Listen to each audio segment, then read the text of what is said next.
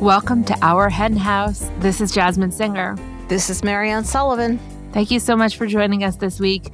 Marianne will be speaking with Nathalie Bibeau, the filmmaker behind The Whistleblower and the Walrus, a feature film about a walrus in Marineland in Niagara Falls, about the man who came to devote his life to getting her out of there. And really, it's about changing our relationship with animals and what it means to be an activist. You've been talking about this interview ever since you recorded it. Well, that might be a slight exaggeration, but I loved this interview. I really did. It's so interesting. And it's just an interesting study of people, of activism, of animals, and it goes deep, and I loved it. What can I say? I think I do gush a bit in the interview, but it's all authentic, I promise. Mm-hmm, mm-hmm. So this week on the bonus segment, I heard more from Nathalie. We'll be sharing that with you. And of course, if you're a Flock member, you will get the link to the bonus segment in your email on the Tuesday after the podcast goes up. You can always find it on the Flock Facebook group. If you're not a member of the Flock and you can afford it, you can always join for $10 a month at ourhenhouse.org/donate, or you can join for $100 a year. And this is a good time to do that, because it's being tripled. All donations between now and the end of the year as part of our end-of-year matching campaign are being tripled. So please join us. Now is the best time of year to do so. As Marianne said, there are some great perks for becoming a Flock member. And if you go to ourhenhouse.org/donate, you can join us today. Also, to help us all get through the pandemic and have a little community, we're doing our Flock Friday Zoom calls at 4 p.m. Eastern. Sometimes we have guests. Sometimes we just have a chat. This last week, we just talked about what we did on Thanksgiving. So that's pretty mellow, and we all kind of needed to download. So if you're a member of the Flock, check out the Flock Facebook group for updates, or write to us at info@ourhenhouse.org. So before we get to the interview, I know that you are Ms. Twitter, and I frequently follow what's going on in your world and in your head by following what you're liking on Twitter. I had this funny little Twitter exchange the other day, or wasn't really an exchange, but I follow Bebe Neuwirth, the great Broadway actress, on Twitter, and she had basically started this thread by saying, "I have a Picasso joke, but it's blue." And she had been responding to someone who wrote, "I have a Fermat joke, but it's too long to fit into a tweet." And everyone started to reply. I wrote, "I have a Warhol joke, but it's bananas," in case you... Thank you. Oh my God, that was such a mean pity laugh. But anyhow, so that's basically what I do on Twitter. But what you do on Twitter is much more... I am so much not Ms. Twitter. I find that one of the most offensive things anybody's ever said about me. It's just that my social media... my ability to stay up to date on social media has disappeared. I'm really, as I've said a million times, I'm really trying to get it back. I've committed to that so many times on this podcast that I'm embarrassed to do it again. But Twitter is the one thing that I follow at all.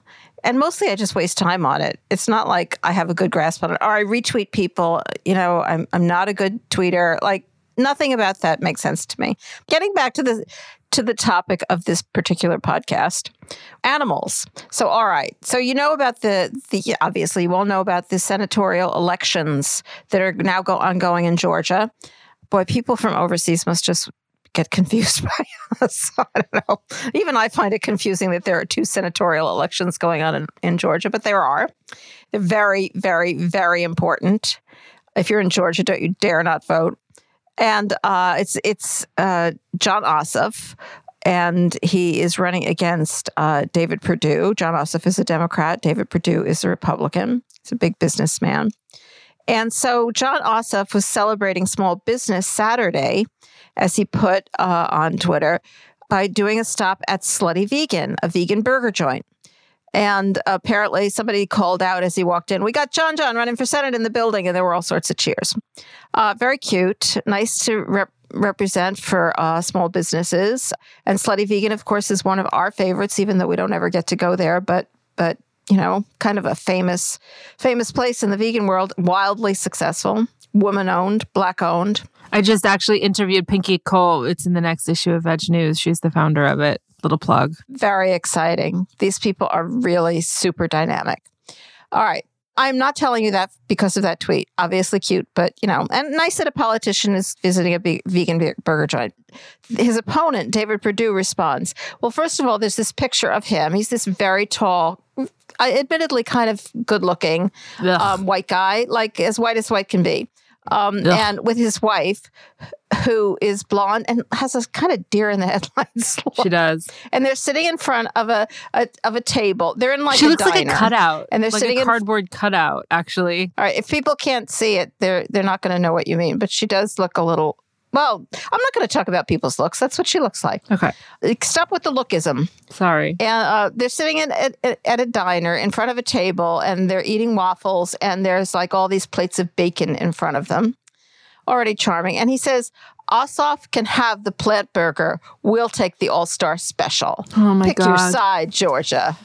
Oh, like, my God. Oh, my God. Veganism enters the race. In the first place, Jon Ossoff is not, as far as I know, a vegan. So, and he wasn't really going to... So his post was just kind of tangentially vegan. It was really about small businesses. But, you know, I'm glad it was. But this is all about... In spite of the fact that it's about Small Business Saturday, he doesn't bother to mention the name of this restaurant, giving them any kind of promotion, though that's just as well, because I don't want people to go there. And he makes it he makes this whole subject about sides between people who eat vegan burgers and people who eat bacon. And it probably works. There is so much. You could write a book about this tweet. There is so much going on here.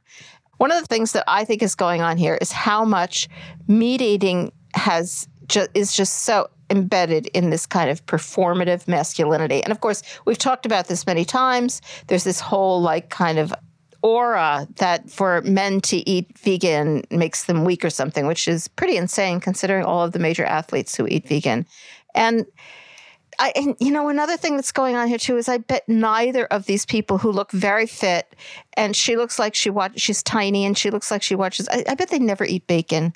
And it's all for the masses. And I really went down this like wormhole of thinking of how much of this type of fake masculinity. I am not saying there's not a real thing going on with masculinity and femininity. I don't think those two aspects of personality are necessarily strongly related to whether you're male or female, though, you know, they probably are in some senses, either culturally or something else. What do I know? I'm not an expert in gender. But the way that animals have been caught up in this kind of fake masculinity, I mean, if masculinity has a reality, it's about caring and protecting, protecting the family, strength, used to protect the family, the tribe, the whatever. And it's just become like so fake about, and animals have just gotten caught up in it and in hunting and not hunting for food, like hunting for fun, torturing animals in all sorts of different ways. Just how many different ways have animals been caught up in human pathetic insanity? They're also caught up in that thing. It's like the other side of how much I hate when animals are used as a metaphor. It's like we use animals as a metaphor, for example, in Octopus Teacher, which we talked about a few weeks back. And in so many other ways, animals who are there to tell the moral of the story for the human gain, but not necessarily representing themselves as an equal entity. And it makes me feel like this is the opposite of that, but it's this, flip side of the same coin. It is animals being used metaphorically to further this idea that that animals are gendered in terms of the way we exploit them, like bacon manly, things like that. It's this mix of them being metaphoric and being the absent referent, as Carol Autumn says. It's really some fucked up shit. Pardon my French. This is all very Carol Adamsy, and I would love to have her write an essay on this tweet, and I would love to read it because there's just I'm sure she would discover a million other things going on here. It's just deep. So we'll see what happens. Just implying that this younger guy who's probably David Ossoff David Perdue looks like he's pretty big guy. It probably has to do with size, has to do with strength, it has to do with weakness, and it has to do nothing with bacon, like, or dead pigs or whatever. They just get dragged into everything, dragged into all of our nonsense and our ridiculous performances of everybody's just performing. And the wife, who's like, you know, tiny and blonde, I have no idea what her personality is like. I'm not well disposed towards her, and I don't want to talk about looks, but she is kind of the perfect foil, you know, like the little feminine woman, and he's got his arm around her, kind of clutching her. I don't know. Everything here is fucked up, everything, but especially that the animals get dragged into it. Ugh. You know, if people are interested, we also got a bit into the gender stuff as it relates to animals on episode 524 with Carrie Lou Hamilton, or C. Lou Hamilton, who's a recent flock member, I might add. And Carrie and I had talked a bit about her book, Veganism, Sex and Politics, Tales of Danger and Pleasure. And it got into some adjacent sort of topics. But yeah, this tweet is egregious for sure. Well, it's fascinating. Pick your side, Georgia. Wow. Yeah. Wow. That says it all. And, you know, the two sides of these two teams, the poor animals are something like the football, just getting tossed around. I hate people. No, I'm not supposed to say that. Forget I said that. Well, I like people as well. I mean, we could focus on all that's messed up in the world, or we can focus on all that's being done to change the messed upness, which brings me to our vegan businesses. Each week, we like to shout out some businesses that we like to bring attention to. So follow them on Instagram. If you're not near these locations in person, you might as well be digitally near them and support them. The first is Drop Squad Kitchen. You can learn more at dropsquadkitchen.com. It is a vegan Black-owned restaurant in Wilmington, Delaware. Delaware's only 100% plant-based restaurant. They create boutique-style from scratch plant-based foods using thoughtfully curated ingredients from the earth. And every one of their recipes reflects a multicultural influence or a story. What I love is that they say we make plant-based foods accessible to everyone. Our food is home-cooked with lots of thought, love, and care. They specialize in fresh and made-to-order vegan soul food. They think that their business holistically represents a state of mind. So if you are really being intentional about what you're consuming, then you will have a clearer state of mind. And I think that that's super cool. It is a family sustainable business model. And I am already following them now on social media at Drop Squad Kitchen. So I hope you check that out. And next time you're in Delaware, stop by as well. Our next business is something of a very sad story. And I know a lot of people are grieving about it, but there is still some hope at the end of the tunnel. No Bones Beach Club. This is an amazing woman-owned vegan business. Their story began with a humble food truck in Seattle. But at the heart of it all is their continued mission to reduce animal consumption. They are true blue vegans for the animals. They're committed to a plant-based lifestyle. Their goal is to spread the word that just because it's vegan doesn't mean it sucks.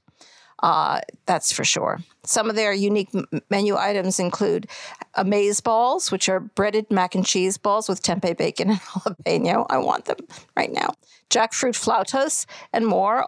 Everything is vegan. And sadly, this is the tragic part. Their Portland location has closed down due to COVID.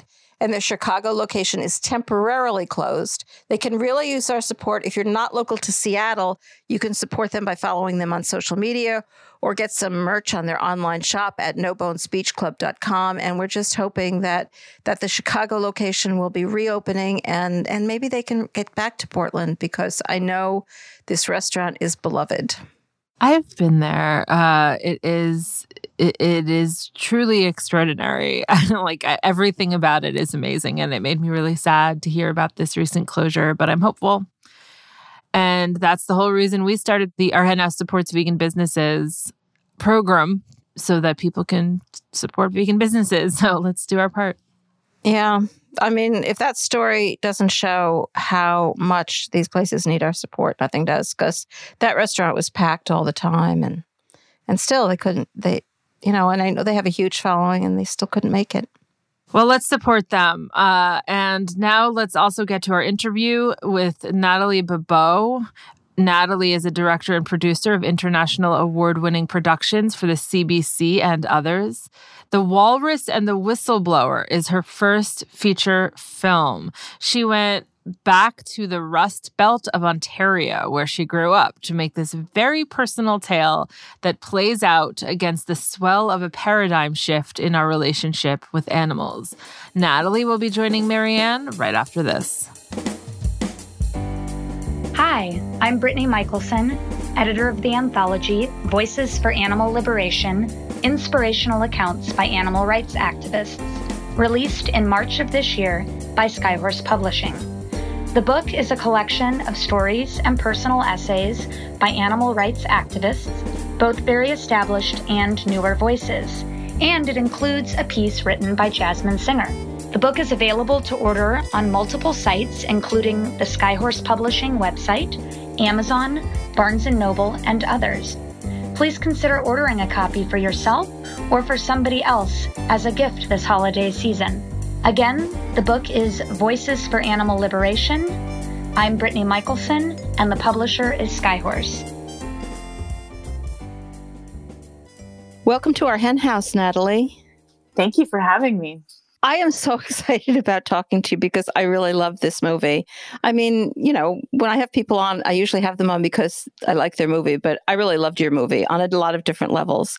And I just want to start out, when I read this after I saw the movie, I thought it was so interesting that you actually grew up in or near Niagara Falls where this documentary takes place. Isn't that right?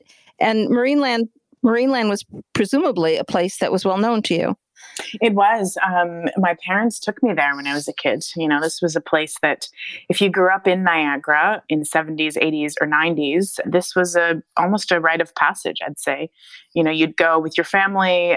You'd also go with school groups. So, you know, as a big employer and a big tourist legacy in the region, everybody knew the park, everyone knew who the owner was, everyone knew what kind of power they had. And for a long time, that was considered positive. Yeah, I'm sure. I mean, as you point out, it's not an economically booming area, and it obviously was an important part of the scene there. And actually, I don't think this movie is specifically about Marineland, which is just one more, pathetic operation that abuses animals from my point of view. I was going to say two-bit, but it really wasn't two-bit. It was kind of prosperous. But, you know, there's a lot of those places. And the movie is also about a walrus, a specific walrus, but not exactly just about a walrus. And I just felt this movie had so much depth. It's about love and the meaning of love.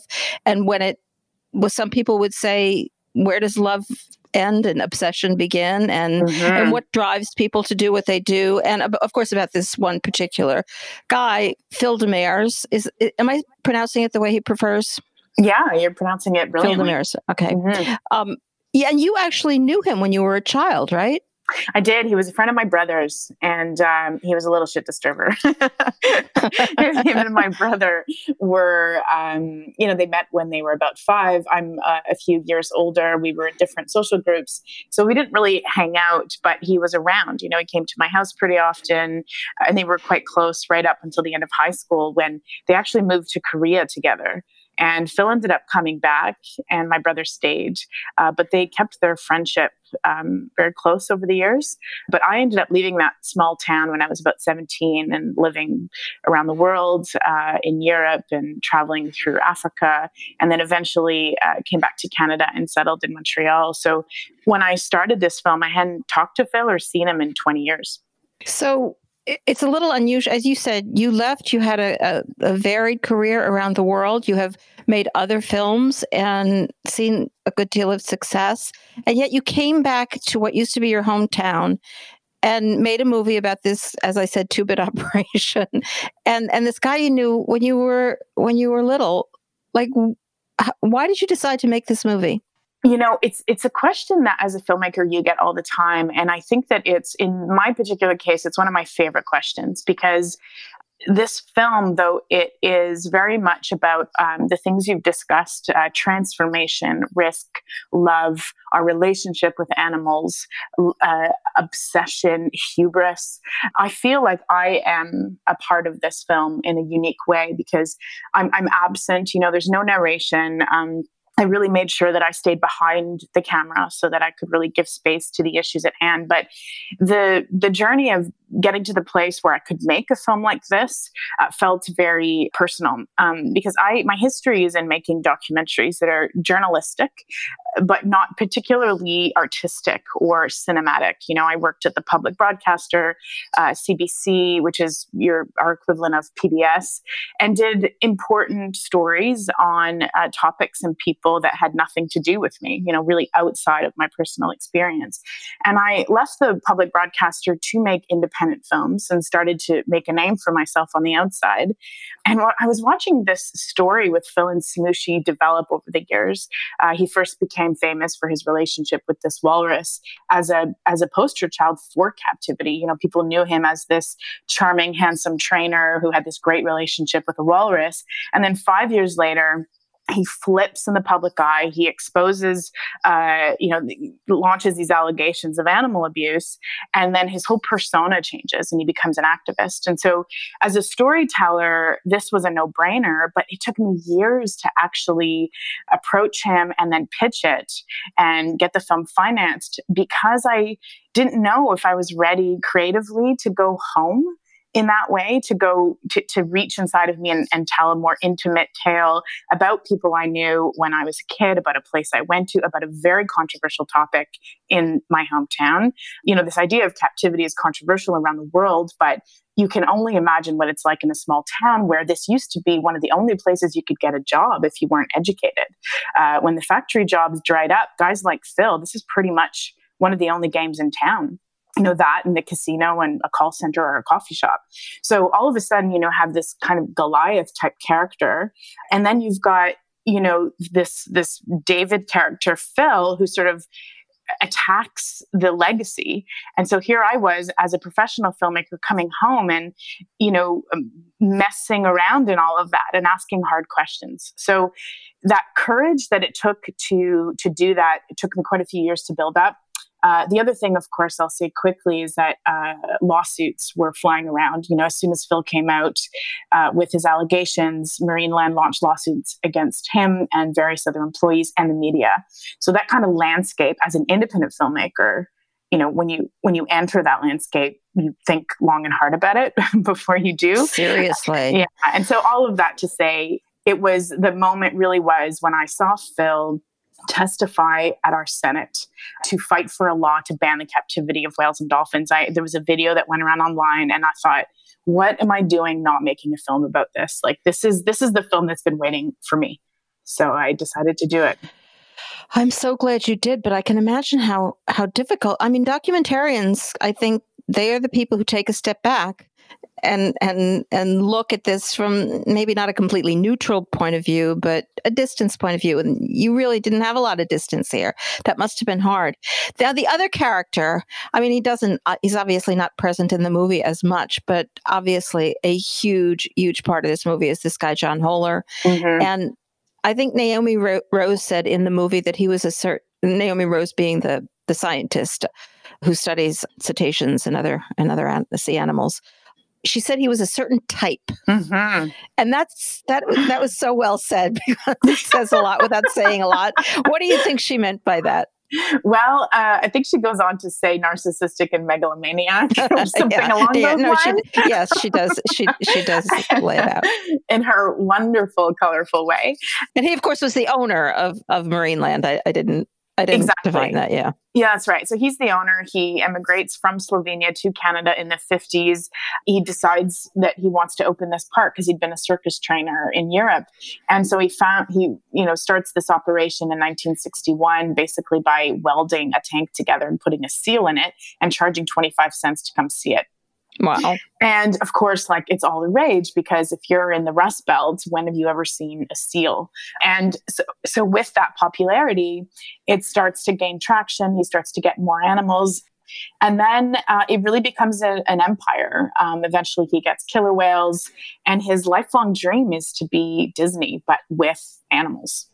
Except in the opinion of many people, he never really succeeds. You know, it's kind of a pale imitation of Disney World. And of course, when you bring in the animals, then that changes the whole perspective on it. But he's definitely a notorious character in our region and across North America, really.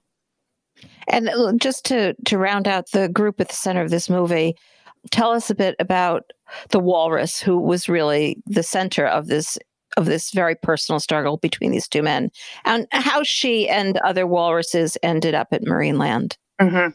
So the captivity industry is interesting in the sense that it goes in waves around which animals are the favorites, let's say, in quotation marks. And so, you know, there's an era where the killer whale industry is booming. You know, we're catching killer whales off the coast of the US and Russia, off the coast of Canada too.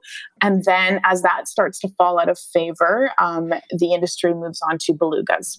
And Marineland and John Holer did that very well. They tried to get a permit to capture belugas in Canada, which was denied quite early, actually, in the evolution, let's say, of this paradigm shift that we're seeing now. In the 90s, the Canadian government said, no, you can't come catch wild belugas. So they went to Russia, which is where most of these marine mammals are now caught. And then soon, he went from belugas to walruses. And it was because there weren't many walruses in captivity, certainly in Canada. And so he wanted to do something different. And so Smooshi gets captured and winds up coming to Marineland at about 18 months old in 2004. And Phil is, of course, one of the first people to meet her. And they have this extraordinary interaction, which results in him imprinting on her. You can imagine the trauma of a baby walrus who's been captured. The mother has likely been killed, although I can't say that for sure, but that's usually how these things work. Walrus mothers are known for being one of the most protective species on the planet. And so she gets put in a box and she gets transferred over to Marineland across the ocean.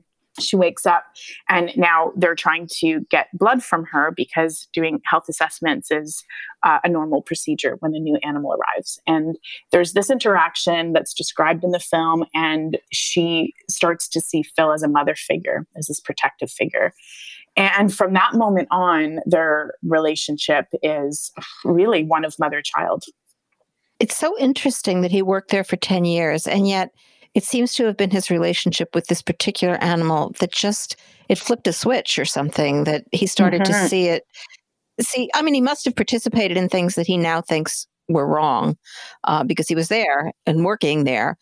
And the fact that his relationship with Smooshi changed him so much, I think, is just a key to our relationships with animals. As so often happens, it's a relationship with a particular animal that makes you see things more clearly. And what was there to see more clearly? What happens to walruses and other animals at Marineland? You know, first I want to pick up on what you pointed out there, which I think is crucial, is that the proximity that he had to Smooshi and the love he saw in her eyes and that bond that they developed is ultimately, I mean, the greatest irony of this story is that it was captivity itself that allowed Phil to become anti-captivity. You know, the whole reason he was able to become an anti-captivity activist was because he had a close relationship with a captive animal. And so that served a purpose for him and for his followers and for people who listen to him now and are changing their point of view. When he realized the emotional capacity of this animal and the bond that they're capable of and the intelligence and the humor and the personality was when he started to become, you know, deeply tortured about the fact that she was in a cage. And that she'd been taken from her mother. So, you know, animals in captivity as a whole have a whole varied, life and experiences. But at Marineland, they are held indoors behind cages most of the time. I mean, Phil says up to, 24 hours a day, depending on, sometimes they're taken out to do health tests or training or performances, certainly in the summer, but they spend the majority of their life in what he calls the barn, which is in the back in a cage, which has a very shallow pool. And there isn't a lot of natural light, in fact, very little. And that's, you know, the water, of course, is chlorinated and treated. And now that all the other walruses at Marineland have died, Smooshi has been alone for some time. Yeah, it really, I mean, I can't say I'm an expert on captive conditions for marine mammals. And I know it's bad everywhere. It seemed particularly bad here. Yeah, it was a, you know, it's a sort of place that didn't seem to have even the infrastructure that other places had. You know, when I made this film, a lot of people don't know this, but I was commissioned to do a feature, which is this film, and also a television episode for a science show here in Canada for CBC, which is called The Nature of Things. And for that episode, which is going to air soon, I filmed at the Vancouver Aquarium, which is another facility where they had walruses in captivity. And though I never got access to Marineland, I was never allowed in there. I've seen pictures, of course, and I've seen videos, which are in the film from Phil. And I've heard descriptions from various employees. And when I went to the Vancouver Aquarium, it's another world. Like, they're still captive, but they're outside. The area that they have to be in is huge in comparison. The level of care seems to be different as well.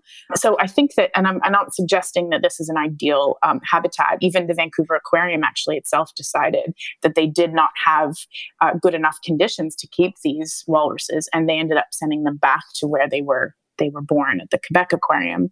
But all this to say that I think there's different ways of keeping animals captive, and there are better and worse ways. Yeah. Perhaps different circles of hell. And this was a particularly low one. Mm. You know, we've been talking about the animal activism, which is a crucial part of this movie. And animal activism has some particular challenges, I think. But this is also a movie about just the difficulties of being an activist in general, how it can take over your life, how it, you know, can limit other things that you're doing. There are also huge positives to it, like in the kind of attention that he has managed to get. And but some of the most striking scenes were the interactions between Phil and the legislators. Mm-hmm. They came, did they know you were filming? Because it just came across as smug and demeaning and kind of bought and paid for. Like, how did you get this footage? It was like, there was no consciousness there of how bad they appeared? You know, I don't think they knew they would end up in a feature documentary. You know, the Senate in Canada, those types of meetings are filmed by the Senate itself. So those images actually come from their own archives. And so they knew very well that they were being filmed. They also knew they were being archived, and they knew that they live in this giant database online. But I don't think they realized that one day a filmmaker would do some research and pull those images up and use them in context to tell a story. So yeah, I mean, those images were crucial to, obviously, to the narrative, to the story of these antagonists in the Senate who were trying to block this law that Phil was fighting for. But also, it was this video that spurred me to make the film. You know, this is the video I was describing in the beginning, where he has this fight with a senator. And, you know, Phil, who I remembered as this kid who, you know, wasn't particularly eloquent and didn't have any clear convictions, was sharp and convincing and feisty and bold and I clear-eyed. And I thought, you know, this was the exact scene that is in the film that birthed the film itself. So it's interesting footage. It really is. Like, they just came across. You're exactly right that he came across great, and I was always impressed by his communication skills are excellent, and they just came across. And that's interesting to know that wasn't what he was like when he was younger, and probably developed as a result of this passion for this animal. Of course, the other piece, which you also mentioned before, of what made this so depressing and loss after loss and the difficulties of activism was the lawsuits. Mm-hmm. Marineland seems to have a reputation of being particularly litigious. And can you just tell us a little bit about how lawsuits have been used to try to just to intimidate people, particularly Phil, but I'm sure others as well? Mm-hmm. Well, the very first lawsuit that was launched after Phil made his allegations and other employees actually was against Phil's girlfriend. So she, who her name is Christine, she's in the film briefly because her journey with the lawsuit has been different than Phil's. But she was a trainer at Marineland for almost the same amount of time. And she also was a whistleblower and made allegations of her own. And within a few months of her doing that, they sued her. And then 2 months later, they sued Phil. And then they sued other activists. And then they went on to the media. And there were a string of them between 2012 and 2015, 16. They also eventually sued, if you can believe it, the organization who was charged with enforcing animal welfare. So if you can imagine, the very people who were supposed to be monitoring the health and making sure that animals are safe in the province of Ontario, those people were sued by Marineland. And this was all in the context of these allegations that were coming out and the investigations that were done. So, you know, I can't speak for their motivations. You know, I'm not them, but certainly it appears that these lawsuits were intended to make people think twice about speaking out. Yeah, they would make anybody think twice. Well, as you mentioned, they made you think twice. Mm-hmm. Fortunately, you went ahead, but I'm sure it was scary. So, do you feel that one of the bottom lines of this movie is injustice? Absolutely. You know what? I love that you use that word. I was just thinking it as you were talking, and I hope that it's a layer that people feel, because I mean, there's injustice against animals. There is also injustice against people, and I think that the justice system everywhere in the world, but particularly in North America, is not set up to protect people with few resources or people who are marginalized in any way. And this is one of those situations. You know, you have a corporation with deep pockets who's able to launch lawsuits and continue them without ever providing evidence for their charges. And, you know, unfortunately for Marineland, when they sued Phil, they sued the wrong guy, because he has had the kind of resilience and creativity around fundraising and around being able to defend himself that they were not expecting. And I think that now they're in a very different position than they were in 2012. I think they are, and I hope, rethinking this strategy of coming at people in this way, because they, I hope, have learned from this experience with Phil that it doesn't always work out in their favor. But it is a film that really strikes at the heart of what can happen when you speak out and the cost that it takes, and but also the necessity for it too. You know? Yeah. No. It struck me intensely watching this movie, and it's one of the things I love, that this is one of those movies that is about animals and it's about activism, but it's also about kind of universal themes that will bring in people perhaps to watch it who might not otherwise sit down and watch a movie about animals or about activism.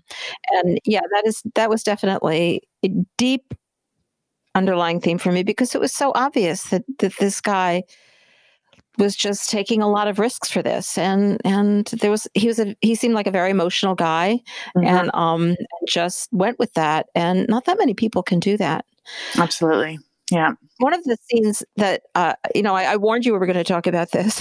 That's going to affect, I think, the listeners of this podcast more than almost any other scene is the discussion of veganism, mm-hmm. which you filmed fascinatingly while Phil, the hero of the movie, was grilling, 10 enormous steaks? Steaks, yeah. Which was, and he actually, like, it's not like he just ignored the question. He called it the topic that he hated the most, mm-hmm. and that eating the classic line, I'm a hypocrite, but I'm comfortable in that. Like, it's one of the few areas in the world where people are completely comfortable saying, yeah, you know, I'm a hypocrite, but it's fine. Yeah. So tell us a little bit about that scene and why you included it. Well, it was probably the most hotly debated scene in the edit suite. You know, should we put it in? Should we not? Where does it go? At what point do we feel that people are invested enough in Phil that when they see this, they won't just completely be repulsed and turn away and not be with him anymore. Because, you know, as a filmmaker, you have this hero type character who is flawed. I mean, and he's flawed from the beginning. You kind of get it, that he's not a saint. He's not a perfect person by any means. And he has a temper and he gets angry and he's complicated and he's, you know, difficult and all those things. But ultimately you are with him and his love for Smooshi. And then all of a sudden, you know, this scene pops up. And I filmed it really from a place of deep intuition because, you know, you've got to put yourself in the region, right? So we're in small town Niagara. It's quite close to the American border. Again, not a lot of people are college educated. The jobs that were there, the industry that was there has dried up. So there's a lot of unemployment. The jobs that are available are often minimum wage and not secure. And so the kind of high-level thinking about our relationship with animals, nutrition and morality and climate change on the planet, I'm not saying is absent by any means, because there are a lot of wonderful, intelligent, sensitive people there, and many, many activists as well, vegan activists. But as a whole, I would say the mainstream is in a different era. And my brother is in that scene. So my brother is the guy sitting on the chair who says to Phil, you know, would you become vegan for 10,000 more followers? And, you know, it's a bit of a joke because Phil, of course, is a, you know, social media hound, really. I mean, he spends most of his days on social media and it's its place of expression. And he kind of ignores the question. And then him and I start talking about veganism. And I deliberately did this because he is a steak eater on a regular basis. It's his favorite meat. And so I had long been talking to him off camera about this tension that he has with some members of the vegan community, but also within himself. And one of the reasons I included there are two main reasons. One is that I think people who follow him on social media don't realize how torn he actually is about this. There is a part of him that says, yes, I'm a hypocrite and I'm okay with that. And then there's another part of him that feels uncomfortable with it. And he goes back and forth. And I think his persona online doesn't make that clear. And so I wanted to give a bit of a taste of that so that people could feel his discomfort, and you can kind of feel it in his body language a little bit. And then, of course, there's a vegan activist who comes in and makes a comment and says, listen, I was excited when Phil came out against Marineland, but he hasn't evolved in the way I'd like him to evolve yet. And I'm disappointed about that, you know? And so I wanted to confront that, both to be truthful to the character and authentic and give people an inside view into what he's really going through and inside his mind about this issue, but also because I wanted the film to speak to the mainstream in a lot of ways. And so I actually got an email from a hunter who saw that film, who was a local guy who obviously ate meat and even killed animals in order to do that, and said to me that after seeing Phil's story, seeing him as a non-vegan, it actually changed his opinion of animal rights activists as a whole and of the whole issue. And he said, you know, I felt like Phil was a guy like me. And it has made me rethink all of those protests against Marineland, which I used to mock. It has made me rethink captivity, and it's even making me rethink meat. And I think I would never have been able to have that kind of effect if I didn't have that scene in the film, if I hadn't confronted that, if I wasn't honest about who Phil really is as an activist. So the translation of this issue to a mainstream audience, or let's say a non-activist audience, was important to me so that the reach was broader, but also so that the conversation could open up. I totally agree. I think for me, it was one of the most important scenes in the movie. And though it wasn't exactly the scene that made me love him more. No, of course not. Yeah. I do feel like for anybody who is willing to pay attention, and a lot of people would just see that and say, that leaves me off the hook. He loves animals. He's a great animal activist and he eats meat. So that's okay with me. But I think if you're watching closer, you do see that conflict within him. Mm-hmm. And if you're really paying attention, yeah, he says, as you pointed out, I'm a hypocrite, but I'm comfortable in that, but he's not. I mean, no. Or else he wouldn't keep talking about it or saying it's the topic that he hates the most. That's He's right. not comfortable in it. So yeah, that tension does come through. As I say, not everybody's going to pick up on it, but you know, if you could do that, you would be a miracle worker. If you could come up with a scene that would make everybody say, "Oh yeah, that this is really hypocritical and wrong." Yeah, no, definitely. And I think a lot of people who see it, I hope, feel hypocritical themselves, perhaps, you know, yeah, like there are really a lot of anti-captivity, not necessarily activists, but people who've fallen on that side of the moral question who still eat meat. I think that is, there's a large, you know, swath of the population that's like that. But I think like with any social change, it has to happen in waves, in steps, right? And, you know, the paradigm doesn't shift overnight. And so as we transform, hopefully, towards a more humane and better world, it happens slowly, as we know, but also we have to, you know, win people over to that sense of morality, you know, bit by bit. And everyone has their own rhythm and comfort level. And so I think that when people see that, you know, I've had people also tell me that they shifted in their seats, like meat eaters who actually shifted in their seats, because the scene actually opens, as you said, with these, you know, several large steaks. They're also raw, right? So you know, you're looking at it and it doesn't last long. I mean, I don't linger on this. That wasn't the intent, but the visual is quite striking after you've been hearing all about animal suffering, and you've been hearing about, you know, this love for Smooshi, and all of a sudden you see a dead animal on a grill. And I think even meat eaters shift a little bit in that scene, and they start to ask themselves a few questions. You know, if they're thinking people, they're like, ooh, how do I feel about this? You know, and I had a lot of discussions with my editor around, you know, do we elaborate? Do we open this up and create a, you know, a 10-minute scene and segment about veganism? And we, you know, we had versions of it where it was a lot longer, but, you know, there were so many threads in this film to weave together that I didn't want it to overshadow the discussion, but I felt I wanted to create enough of a punch to make people think about it. So I hope it gets across. I think you succeeded. I mean, of course, I'm coming at it from a different point of view than the people you want to reach, but I thought it was just enough without, you know, inevitably becoming didactic in some way. And so I thought you played it beautifully. In fact, there's not just about veganism, but just about animals in general. It seems like they're a particularly difficult topic to film about, because nobody wants to see cruelty to animals, and it's very easy to just not watch it. I mean, that's the easiest way to avoid seeing cruelty to animals, and you don't want that. I felt you struck a good balance between getting enough in there about what happens to the animals, but not overwhelming people with that. How do you see the challenge of striking that balance?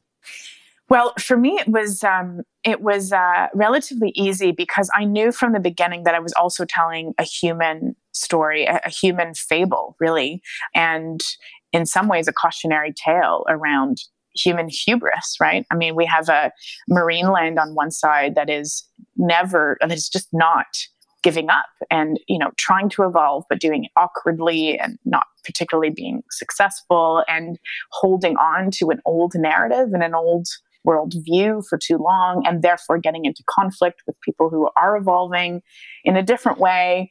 And then you've got Phil, who's hanging on to his own thing and has become trapped in his own story, and has let his life become completely obsessed, not just by activism, but by this quest for Smooshi and his identity as a whistleblower.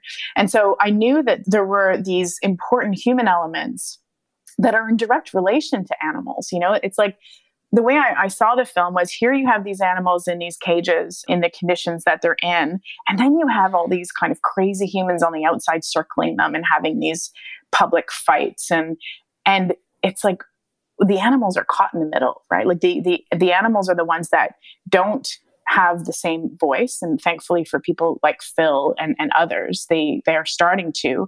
But I wanted to have them in the film as, you know, without exploiting their suffering. I was very conscious of that.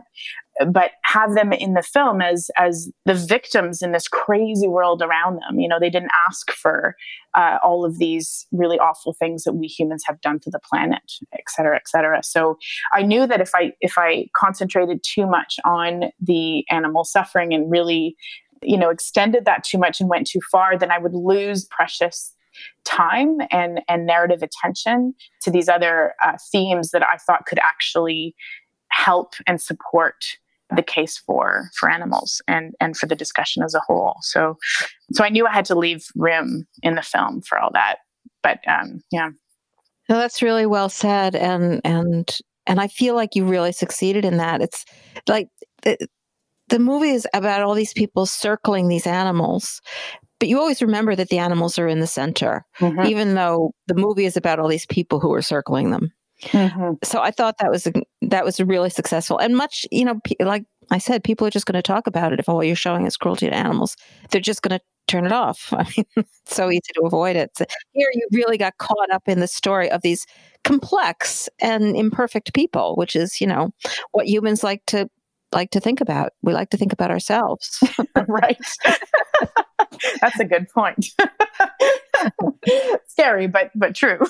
Yeah, no, I'm pretty sure that's true. Yeah. Oh, yeah. So tell us about. I don't even understand what movie. I'm not sure you can answer it completely, but what happens to movies nowadays when people don't go to movies anymore? How do you do distribution? What have you done so far? What will you be doing in the future? And how has the movie been received? Well, first, you know, there's been, I have to say, certain amount of grief on my part around the timing of this release. I can imagine. Yeah. And it was a difficult decision. You know, I had my journey with it was that I had gotten accepted into Hot Docs, which is one of the biggest documentary festivals in the world now. I think it's in the top 3 or 4, which is based in Toronto, and which was extremely exciting. And I was still finishing the film when the pandemic hit, and they gave us an option of whether to pull out of the festival and wait or, you know, proceed. And that was a turning point, obviously, you know, a real crossroad. But because of the urgency of the story, I mean, the particulars around Phil and Smooshi and the tension that's inherent in the story, and also the fact that I've been working on it for some time, and it just felt like the right moment. So I decided to go ahead and air it at Hot Docs. It did so well there that it won the top audience award, which is... Oh, I didn't even know that. That's wonderful. It's awesome. It's like it's the top honor at the festival. And I was shocked, obviously, that the film had been received like that, because as a filmmaker nowadays, you're disassociated completely from your audience. I mean, you know, I am not online a ton. I mean, I'm present online, but I have a life outside of that, that I nurture. And so I don't spend a whole lot of time on social media. And even when I do, it's wonderful, but it's never the same as sitting in an audience with 1,000 people and feeling their reactions, mm-hmm. whether it's good or bad. I mean, like, I love challenging questions, or if people thought I didn't succeed in something, that's all great. I mean, as a filmmaker, that's our food, that's our reward. That's why we work so hard, is to have that engagement. And so I have felt kind of disassociated from it, and yet getting that award was massive. I started to get calls from agents and all kinds of people who were really interested in my career and where I was going. And then it got accepted into dozens of festivals around the world. So the film has been traveling. I haven't, but the film has been traveling. And it's been opening online in various places. So it aired on CBC. It will have a life in the US on VOD. And so that's really, I mean, that's what it has been. You know, we did a couple of theatrical screenings in Ontario for very small audiences, obviously, because of the restrictions around distance and that kind of thing. And everyone was wearing a mask and sitting 2 meters apart, you know, every third seat could be taken. And so I did get a little bit of that. And there were a few Q&As that really nourished my soul and had, you know, wonderful interactions with people, very intimate interactions, because the audiences were so small. But it's been very different, and there's been some grief, but also there are also some plus sides in the sense that people are more focused on things online now. People are watching things on their laptops, and so the accessibility of the film potentially is better, you know, because it will have a release on VOD. It has traveled to various online festivals. You know, Doc New York, for one, that I'm really proud of having gotten into. So yeah, it's being well received, but I really wish I could see it with people. Yeah, I can imagine after all of that. But I totally agree. You had to take this moment. I mean, fictional movies can wait, but a lot of documentaries, they're a moment in time, and you don't want to miss that. So I think it was clearly the right decision. Explain in more detail how people can see it. They just Google what platform, or go to your website. Yeah, or... so it is available on iTunes and various other VOD platforms. And it was at Doc New York in November. And but the best way for people to see it right now is on iTunes and any other VOD platforms that they might have. That's great. I don't know what VOD means. I'm sorry. Oh, sorry. Video on demand. Yeah. Oh, okay. So basically, Netflix is a VOD. They call it an SVOD, but iTunes is transactional, meaning you pay a fee to rent it, essentially. So, right. Yeah. So that would be the broadest place that most people would be able to access it. Exactly. Everybody in the US and in Canada actually will be able to access it on iTunes. Oh, that's great. That's great. Do you have hopes for Amazon or Netflix? Should I not ask that? Or I do. Yeah, there are discussions going on. Yeah, there are discussions going on, and I haven't gotten an update on that, but I'm hoping that will have a good outcome. Excellent.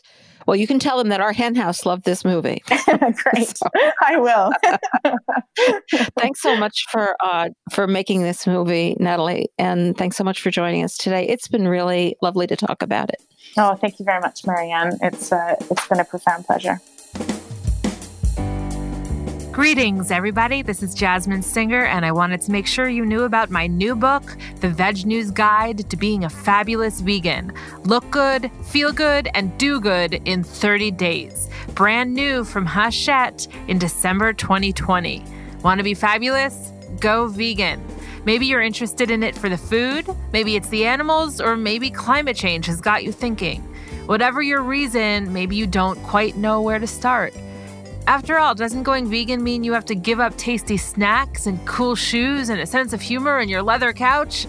Nope, no way, and well, eventually.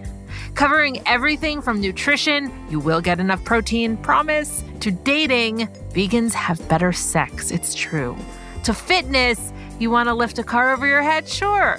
I am joining with the team at Veg News to bust all the myths and giving you all the facts about a plant-based lifestyle. With 30 easy recipes to get you started, the Veg News Guide to Being a Fabulous Vegan will help you adopt a vegan lifestyle that's better for you, the animals, and the planet. And what's more fabulous than that? Get your copy today wherever books are sold, or go to jasminesinger.com/fabulous. Remember, there's no E on Jasmine. It's JASMINSINGER.com/fabulous. The Veg News Guide to Being a Fabulous Vegan. Anxiety's arising. She's like my musical interlude. So our first entry for today is from the Free Range Thoughts column by Rick Berman, the beloved executive director of the Center for Consumer Freedom. That was being sarcastic if you're not familiar with him, on meetingplace.com. And the entry for this particular week is Looking Ahead, the Environmental Echo Chamber on Meat. And he's upset. He's upset that the Green New Deal exists. He's upset that the new administration is endorsing it and that climate change is at the top of the agenda. And he's upset that Sana Baig, chief of staff for the fake meat advocacy group Good Food Institute, and that's a quote, joined the USDA agency review team. And what he's really upset, though, about is the Farm Animal Investment Risk and Return Initiative. And if you recall, we had Rosie Wardle from FAIR on episode 369, if you want to know more about it. And it advises investors, and it told them that meat taxes seem imminent, and that activist physician groups in the UK are now calling for a meat tax, not based specifically on the health implications of eating meat, but based on environmental grounds. And of course, I'm sure Rick thinks that the environment has nothing to do with your health. But so this is pretty bad. He points out that even if Congress stays split and staves off radical legislation, the meat industry will continue to face increased brand attacks while activists look for an administration to take unilateral executive action. And any campaign that disparages a product begins to erode a brand. Activists play the long game. Each cycle of attack brings them closer to their goal of shifting public opinion. Well, I just love to read his opinion of us because it makes me feel so hopeful. He's clearly very scared of animal activists in this country. Then he turns to Jonathan Lovern, who, of course, has also been on the podcast and on the Animal Law podcast. And he's the Humane Society of the United States. It says here chief counsel, but I think he's the chief litigation counsel. Anyway, that doesn't matter. Well, it probably does to John, but you know, for our purposes. And points out that John recently suggested that President Biden, soon to be President Biden, should take unilateral actions to increase the amount of scrutiny and regulations levied against the meat industry in the name of environmental stewardship. This would include eliminating regulatory exemptions for CAFOs and counting agriculture emissions as pollutants. I bet you, well, there are some of you out there that didn't even know that there were exemptions for CAFOs from regulatory regimes governing the environment. Yeah, they don't have to obey them. God forbid they should have to obey the same rules that everybody else has to obey. You know, agriculture emissions are not considered pollutants. Okay, really not a good idea. So yeah, go John. But, you know, Rick is upset about all of this, and it's also happening on the state level. Earlier this month, animal extremist group Direct Action Everywhere launched a campaign seeking a moratorium on the expansion and or development of CAFOs in California. Yes, they did indeed. And God be with them. So he's upset. He's upset that even regular purchases of meat may seek to greenwash their products, like Burger King and their disastrous Less Gassy Cow ad. But, you know, maybe they'll do even better by emphasizing the environmental friendliness of the Impossible Burger. I don't know. That's my idea. Burger King, you listening? So he's pretty wigged out about this. And he goes on to talk about how actually this is all nonsense. And, you know, he drags out Dr. Frank Mittleuner, their favorite scientist, their only scientist, as far as I can tell, who says, you know, meat is really fabulous vis-a-vis the environment. And also points out that the last 5 years have seen the introduction of drugs and feed supplements that decrease the amount of cattle emissions. That sounds great, doesn't it? So, yeah, he's pretty wigged out. Yay! I love that. I love it when they're upset. All right. This one just makes me nuts. USDA to extend school meal flexibilities. This is from feedstuffs.com, which is, of course, an industry site. Listen to that word flexibilities. And what they're talking about is rules that the USDA has tried to change regarding flexibility for flavored and low-fat milk, whole grain, and sodium requirements. And basically, this isn't about flexibility. They were trying to impose some rules about what you can't do when it comes to giving kids milk and whole grains and sodium. Like, it's not flexibilities. It's like they got rid of the rules that were trying to improve the situation. So now they're allowing flexibility by allowing flavored low-fat milk in the child nutrition programs, which they were trying to get rid of. Allowing half of the weekly grains offered through the school meal programs to be whole grain rich, which means that they only have to be half whole grain. That's what that means. I know it's hard to believe, but that's what that means. They have to be half enriched and half actually whole grain. And then sodium, they're just getting rid of the improvements in that were scheduled for gradual sodium reduction and retaining sodium target 1. But they're one that really, you know, wigs us out in our particular field of endeavor, though the others are important, is the milk thing. According to this, the International Dairy Foods Association welcomed the proposed rule. Well, I'm sure they did. And talked about how American children and adolescents over 4 years old are not consuming enough dairy to meet federal dietary recommendations. The amount of dairy that they should be required to consume should be zero, but it's not. And the varieties of milk that can be offered to kids in school in recent years have been reduced. And they haven't been allowing them to have these really dreadful variations on milk, trying to get kids to drink it. They got rid of whole milk. Then they got rid of 2% milk, so they were only allowing 1% milk. And then they got rid of 1% flavored milk, which kids prefer compared to non-fat flavored milk. Well, of course they do, because milk is gross. I never liked milk. I still don't, obviously. I know some people like it. I don't understand it. It's disgusting, and it goes sour, and it's like just gross. But for the kids like me, and there were many of them, I'm sure, who really find milk disgusting, now they can put chocolate in it. So that makes everything better, doesn't it? Putting chocolate in it. As a result, this guy says, who's from the International Dairy Foods Association, revealing his hand, I might add, we're losing a generation of milk drinkers. That's what they're really worried about. Then he goes on talking about how this is healthier for children, which is nonsense. But that's what they really care about. They're losing customers. All right, finally, lawsuit. This is from meatandpoultry.com. Lawsuit claims distal turkey attributes are all talk. I love this because it really shows what these people do. I mean, it's a lawsuit, so we don't know that it's true, but I really, really doubt that... They didn't have a hell of a lot of evidence. Apparently, the distal turkey is apparently a fancy pants turkey operation, or pretends to be. Distal turkey ranch. These turkeys grow on a ranch. The company's website states the turkeys it sells come in organic, all-natural, heirloom, and pasture-raised varieties. And each of these breeds has its own unique qualities, but they're all raised according to our strict standards, the website says.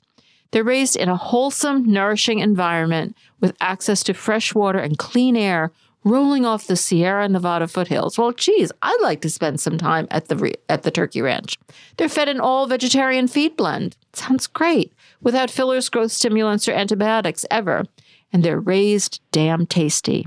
Well, I wouldn't want to be raised damn tasty, but the rest of it sounds pretty good. Of course, that's not where most of their birds actually come from.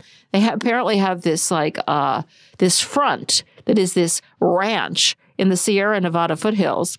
But according to this lawsuit, the main source of distal's turkey is from off-site facilities with poultry barns housing as many as 17,000 birds each. That sounds pretty standard, doesn't it? In addition, other turkey parts are purchased from commercial suppliers and then repackaged as distal products. The company's turkeys are shipped to the Sonora location only for slaughtering and processing. And some products are not even sent there. They don't even get a minute on the ranch. And apparently they can charge as much as $9.99 per pound. Other commercially raised birds sell for as little as 59 cents per pound. This is disgusting. Anyway, let's hope this lawsuit has legs and gets these people in trouble, because the only way they can sell their disgusting products is to lie about them. I mean, we see it over and over and over again, and they know they can't tell the truth, and they know from lawsuits like this that they've got to know that their days are numbered. At least for lying, unless they can talk people into eating completely, hideously, cruelly raised factory farm products. Yeah, it's over for them. Anyway, that's it for this week's Rising Anxieties. Well, that's it for this week's show. If you like the podcast, we're asking for your support as we kick off our end-of-year fundraising.